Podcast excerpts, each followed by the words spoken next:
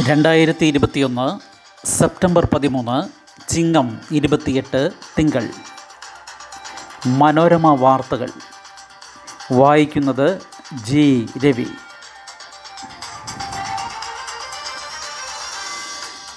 Digital പഠന സഹായത്തിനുള്ള വിദ്യാകിരണം പദ്ധതി ലാപ്ടോപ്പിനോടൊപ്പം Chrome ബുക്കും ടാബ്ലറ്റും. രണ്ടാഴ്ചയ്ക്കകം വില നിശ്ചയിച്ച് ഓർഡർ നൽകും ഡിസംബറിനകം വിതരണം. ഡിജിറ്റൽ പഠനത്തിന് ശേഷിയില്ലാത്ത സംസ്ഥാനത്തെ നാല് പോയിന്റ് ഏഴ് ഒന്ന് ലക്ഷം കുട്ടികൾക്ക് പഠനോപകരണങ്ങൾ നൽകാൻ സംസ്ഥാന സർക്കാർ ആവിഷ്കരിച്ച വിദ്യാകിരണം പദ്ധതിയിൽ ലാപ്ടോപ്പിനോടൊപ്പം ക്രോം ബുക്കും ടാബ്ലറ്റുകളും വിതരണം ചെയ്യും. പ്രധാന രാജ്യാന്തര കമ്പനികളെല്ലാം ടെൻഡറിൽ പങ്കെടുത്തു. ഫിനാൻഷ്യൽ ബിഡ് ഇന്ന് തുറക്കും. രണ്ടാഴ്ചയ്ക്കകം വില നിശ്ചയിച്ച് ഓർഡർ നൽകും. ഡിസംബറിനകം വിതരണം പൂർത്തിയാക്കണമെന്നാണ് സർക്കാർ ആവശ്യപ്പെട്ടിരിക്കുന്നത്.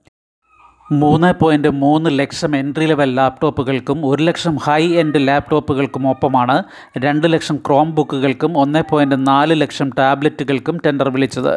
ഐ ടി മിഷന്റെ നേതൃത്വത്തിൽ ടെക്നിക്കൽ കമ്മിറ്റി യോഗം ചേർന്ന് കമ്പനികൾ നൽകിയ വിലയും ലഭ്യതയും പരിശോധിച്ച ശേഷമായിരിക്കും ഓരോന്നും എത്ര എണ്ണം വീതം വാങ്ങണമെന്ന് തീരുമാനിക്കുക. ഒരെണ്ണത്തിന് ശരാശരി ഇരുപതിനായിരം രൂപ ചെലവ് കണക്കാക്കുന്ന പദ്ധതിക്ക് ആകെ ആയിരം കോടിയോളം രൂപയാണ് സർക്കാർ സമാഹരിക്കുക. ടാബ്ലറ്റുകൾ കുട്ടികൾക്ക് പഠനത്തിന് പ്രയോജനപ്പെടില്ലെന്നാണ് വിദ്യാഭ്യാസ വകുപ്പിന്റെ നിലപാടെങ്കിലും നിശ്ചിത സമയത്തിനകം ലഭ്യത ഉറപ്പാണെങ്കിൽ പട്ടികയിൽ ഉൾപ്പെടുത്തിയേക്കും. സർക്കാരിന്റെ പണം ഉപയോഗിച്ചുള്ള പദ്ധതികളിൽ അതിർത്തി പങ്കിടുന്ന രാജ്യങ്ങളിൽ നിന്ന് ഉപകരണങ്ങൾ ഇറക്കുമതി ചെയ്യാൻ പാടില്ലെന്ന കേന്ദ്ര ധനവിനിയോഗ മന്ത്രാലയത്തിന്റെ നിർദ്ദേശം ബാധകമായതിനാൽ വിതരണം വൈകാനിടയുണ്ട്.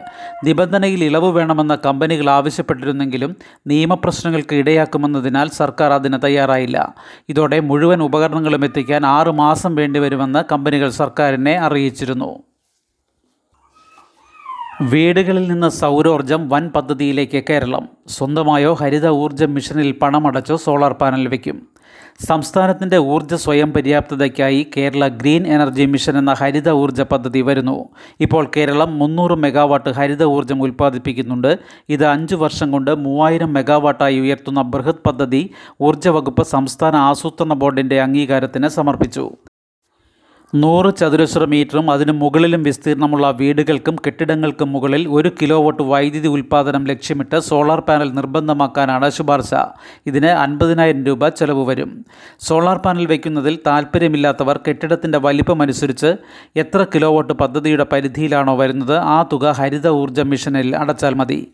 ഇരുപത്തിയഞ്ച് വർഷം ഈ കെട്ടിട ഉടമയ്ക്ക് അവർ അടച്ച തുകയ്ക്ക് അനുസരിച്ചുള്ള വൈദ്യുതിയുടെ പണം കുറച്ചുള്ള തുകയായിരിക്കും വൈദ്യുതി ബില്ലായി വരിക. വീടിന് മുകളിൽ പാനൽ സ്ഥാപിച്ചാൽ കിട്ടുന്ന അതേ ഗുണം ഇതുവഴി അവർക്ക് ലഭിക്കും. സൗജന്യ വൈദ്യുതി നൽകുന്ന വിഭാഗം വീടുകളിലൊക്കെ ഇതിനായി ഹരിത ഊർജ മിഷൻ നേരിട്ട് സോളാർ പദ്ധതി ഉണ്ടാക്കും. അതിന് നാൽപ്പത്തി അഞ്ച് കോടി രൂപ ചെലവ് പ്രതീക്ഷിക്കുന്നു. ഓരോ വർഷവും വൈദ്യുതി ഉപയോഗം പതിനഞ്ച് ശതമാനം വീതമാണ് വർദ്ധിക്കുന്നത്. ഇനി ഇലക്ട്രിക് വാഹനങ്ങളുടെ വൻതോതിലുള്ള വരവും കൃഷിമേഖലയിലെ ആധുനീകരണവും കൂടിയാകുമ്പോൾ ഇത് മുപ്പത് ശതമാനമാകുമെന്ന് കണക്കാക്കുന്നു. തൊഴിലില്ലായ്മ രൂക്ഷം യുവതികൾക്ക് കോവിഡ് തൊഴിലില്ലായ്മ വർദ്ധിപ്പിച്ചു കേരളത്തിൽ പതിനഞ്ച് ഇരുപത്തി ഒൻപത് പ്രായക്കാരുടെ കണക്കെടുത്താൽ യുവതികളാണ് രൂക്ഷമായ തൊഴിലില്ലായ്മ നേരിടുന്നതെന്ന് ദേശീയ sample survey organisation periodic labour force survey report പറയുന്നു. കോവിഡ് വ്യാപനത്തോടെ സംസ്ഥാനത്ത് യുവജനങ്ങളിലെ തൊഴിലില്ലായ്മ കുതിച്ചുയർന്നതായും റിപ്പോർട്ടിൽ പറയുന്നു.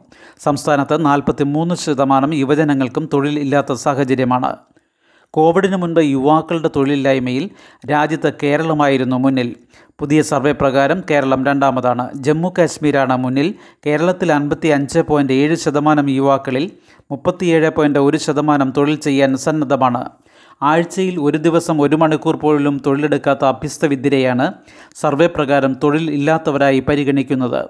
പതിനഞ്ചിനും ഇരുപത്തി ഒൻപതിനും ഇടയിൽ പ്രായമുള്ളവരിൽ കോവിഡിന് മുൻപ് രണ്ടായിരത്തി പത്തൊൻപത് ഒക്ടോബർ ഡിസംബർ മാസങ്ങളിൽ മുപ്പത്തിയാറ് പോയിന്റ് മൂന്ന് ശതമാനമായിരുന്നു തൊഴിലില്ലായ്മ നിരക്കെന്നും റിപ്പോർട്ടിൽ പറയുന്നു.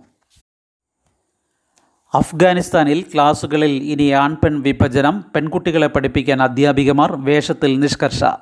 അഫ്ഗാനിസ്ഥാനിൽ ഇനി ആൺകുട്ടികൾക്കും പെൺകുട്ടികൾക്കും സർവകലാശാലകളിൽ പ്രത്യേക ക്ലാസ് മുറികൾ പെൺകുട്ടികളെ പഠിപ്പിക്കുന്നത് അധ്യാപികമാർ മാത്രമായിരിക്കും.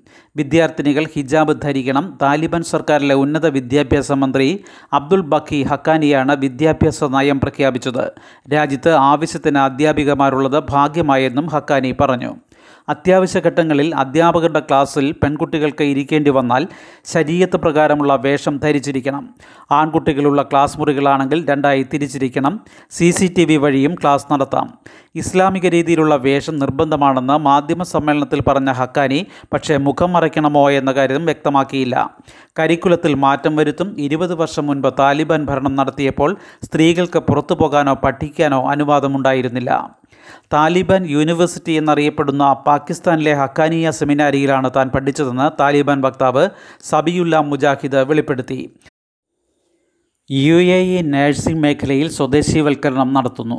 നഴ്സിംഗ് മേഖലയിൽ കൂടുതൽ സ്വദേശികളെ നിയമിക്കുന്നതടക്കമുള്ള സുപ്രധാന പദ്ധതികൾ യു എ ഇ പ്രഖ്യാപിച്ചു.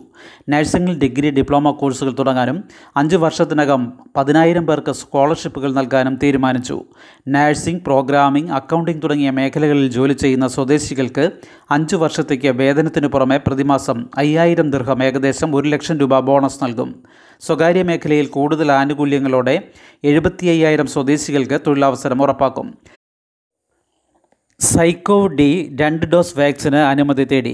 ഇന്ത്യയുടെ രണ്ടാമത്തെ സമ്പൂർണ തദ്ദേശീയ വാക്സിൻ സൈക്കോ ഡിക്ക് രണ്ട് ഡോസ് മാത്രം ഉപയോഗിക്കുന്നതിന് ഉൽപ്പാദകരായ Zydus Cadila drugs controller general of ഇന്ത്യയുടെ അനുമതി തേടി. നേരത്തെ മൂന്ന് ഡോസിനാണ് അനുമതി തേടിയിരുന്നത്. ഇതിന് ചെലവേറുമെന്നതിനാലാണ് പുതിയ നീക്കം. ഒരു ഡോസിൽ മൂന്ന് മില്ലിഗ്രാം വാക്സിൻ നൽകുന്ന വിധത്തിലായിരിക്കും രണ്ട് ഡോസ് വാക്സിൻ വിതരണം ചെയ്യുക. അനുമതി ലഭിച്ചാൽ ഇന്ത്യയിൽ ഉപയോഗിക്കുന്ന അഞ്ചാമത്തെ വാക്സിനായി ഇത് മാറും. രാജ്യത്ത് ഇരുപത്തിനാല് മണിക്കൂറിനുള്ളിൽ ഇരുപത്തിയെട്ടായിരത്തി അഞ്ഞൂറ്റി തൊണ്ണൂറ്റിയൊന്ന് കോവിഡ് കേസുകളും മുന്നൂറ്റി മുപ്പത്തി എട്ട് മരണവും റിപ്പോർട്ട് ചെയ്തു. മരണസംഖ്യയിൽ പകുതിയിലേറെയും കേരളത്തിൽ നിന്നാണ്. ചികിത്സയിലുള്ളവരുടെ എണ്ണത്തിൽ ആറായിരത്തി അഞ്ഞൂറ്റി തൊണ്ണൂറ്റി അഞ്ച് പേരുടെ കുറവുണ്ടായി. പ്രതിദിന പോസിറ്റിവിറ്റി നിരക്ക് ഒന്ന് പോയിന്റ് എട്ട് ഏഴ് ശതമാനമായി. കഴിഞ്ഞ പതിമൂന്ന് ദിവസമായി മൂന്ന് ശതമാനത്തിൽ താഴെയാണ് പ്രതിദിന പോസിറ്റിവിറ്റി നിരക്ക്. രോഗമുക്തി നിരക്ക് തൊണ്ണൂറ്റിയേഴ് പോയിന്റ് ഒന്ന് അഞ്ച് ശതമാനം. നിപ്പ പതിനഞ്ച് ഫലം കൂടി നെഗറ്റീവ്. നിപ്പ സമ്പർക്ക പട്ടികയിൽ ഉൾപ്പെട്ട് നിരീക്ഷണത്തിൽ കഴിഞ്ഞിരുന്ന പതിനഞ്ച് പേരുടെ പരിശോധനാ ഫലം കൂടി നെഗറ്റീവായി. സമ്പർക്ക പട്ടികയിലെ ഇരുന്നൂറ്റി എൺപത് പേരിൽ നൂറ്റി ഇരുപത്തി മൂന്ന് പേരുടെ ഫലമാണ് ഇതോടെ നെഗറ്റീവായത്. പൂനെ വൈറോളജി ഇൻസ്റ്റിറ്റ്യൂട്ടിലെ സംഘം ജീവനോടെ പിടിച്ച പഴന്തേനി വവ്വാലുകളുടെയും സ്രവം പരിശോധനയ്ക്ക് അയക്കും. മൃഗസംരക്ഷണ വകുപ്പ് ശേഖരിച്ച വവ്വാലുകൾ കടിച്ച റംബുട്ടാന്റെയും പേരക്കയുടെയും പരിശോധന ഫലം വരാനുണ്ട്. ഇന്ന് പരക്കെ മഴയ്ക്ക് സാധ്യത. കേരളത്തിൽ ഇന്ന് പരക്കെ മഴയ്ക്ക് സാധ്യത. കാസർഗോഡ് കണ്ണൂർ വയനാട് കോഴിക്കോട് മലപ്പുറം തൃശൂർ പാലക്കാട് എറണാകുളം ഇടുക്കി കോട്ടയം ജില്ലകളിൽ ശക്തമായ മഴയ്ക്ക് സാധ്യതയുള്ളതിനാൽ മഞ്ഞ അലർട്ട് പ്രഖ്യാപിച്ചു. വടക്കൻ ജില്ലകളിൽ നാളെയും കനത്ത മഴ ലഭിക്കും. കേരള കർണാടക ലക്ഷദ്വീപ് തീരങ്ങളിൽ മത്സ്യബന്ധനത്തിന് തടസ്സമില്ല. കർശന സുരക്ഷയിൽ നീറ്റ് കേരളത്തിൽ ഒന്ന് പോയിന്റ് ഒന്ന് ആറ് ലക്ഷം പേർ. കോവിഡ് സുരക്ഷാ നിബന്ധനകൾ പാലിച്ച് ദേശീയ മെഡിക്കൽ പ്രവേശന പരീക്ഷ നീറ്റ് പൂർത്തിയായി. കേരളത്തിൽ മുന്നൂറ്റി ഇരുപത്തി അഞ്ച് കേന്ദ്രങ്ങളിലായി ഒന്ന് പോയിന്റ് ഒന്ന് ആറ് ലക്ഷം പേർ പരീക്ഷ എഴുതി. പരീക്ഷ എളുപ്പമായിരുന്നുവെന്നാണ് വിദ്യാർത്ഥികളുടെ പ്രതികരണം. ഇത്തവണ ആദ്യമായി ചോദ്യങ്ങൾ മലയാളത്തിലും നൽകി. തിരക്കൊഴിവാക്കാൻ ഒരു ക്ലാസ്സിൽ പരമാവധി പന്ത്രണ്ട് പേർക്കാണ് ഇരിപ്പിടം ഒരുക്കിയത് പല ബാച്ചുകളായാണ് വിദ്യാർത്ഥികളെ പരീക്ഷാ കേന്ദ്രങ്ങളിൽ പ്രവേശിപ്പിച്ചതും പുറത്തുവിട്ടതും. പ്ലസ് വൺ പരീക്ഷ അനുകൂല വിധി പ്രതീക്ഷിച്ച് സർക്കാർ. പ്ലസ് വൺ പരീക്ഷാ നടത്തിപ്പുമായി ബന്ധപ്പെട്ട കേസിൽ സംസ്ഥാന സർക്കാരിന്റെ സത്യവാങ്മൂലം സുപ്രീം കോടതി ഇന്ന് പരിഗണിക്കാനിരിക്കെ അനുകൂല വിധിയുണ്ടാകുമെന്ന പ്രതീക്ഷയിൽ വിദ്യാഭ്യാസ വകുപ്പ്. പരീക്ഷയ്ക്കുള്ള ഒരുക്കങ്ങളെല്ലാം പൂർത്തിയായ സാഹചര്യത്തിൽ വീണ്ടും നീട്ടിവെക്കേണ്ടി വരികയോ ഓൺലൈനിലേക്ക് മാറേണ്ടി വരികയോ ചെയ്താൽ പ്ലസ് ടു ക്ലാസുകൾ വീണ്ടും നീളുമെന്ന ആശങ്ക സർക്കാരിനുണ്ട്. അനിശ്ചിതത്വം കുട്ടികളുടെ പഠനത്തെ ബാധിക്കുന്നുവെന്ന പരാതികളും വ്യാപകമാണ്. ശുഭദിനം. നന്ദി.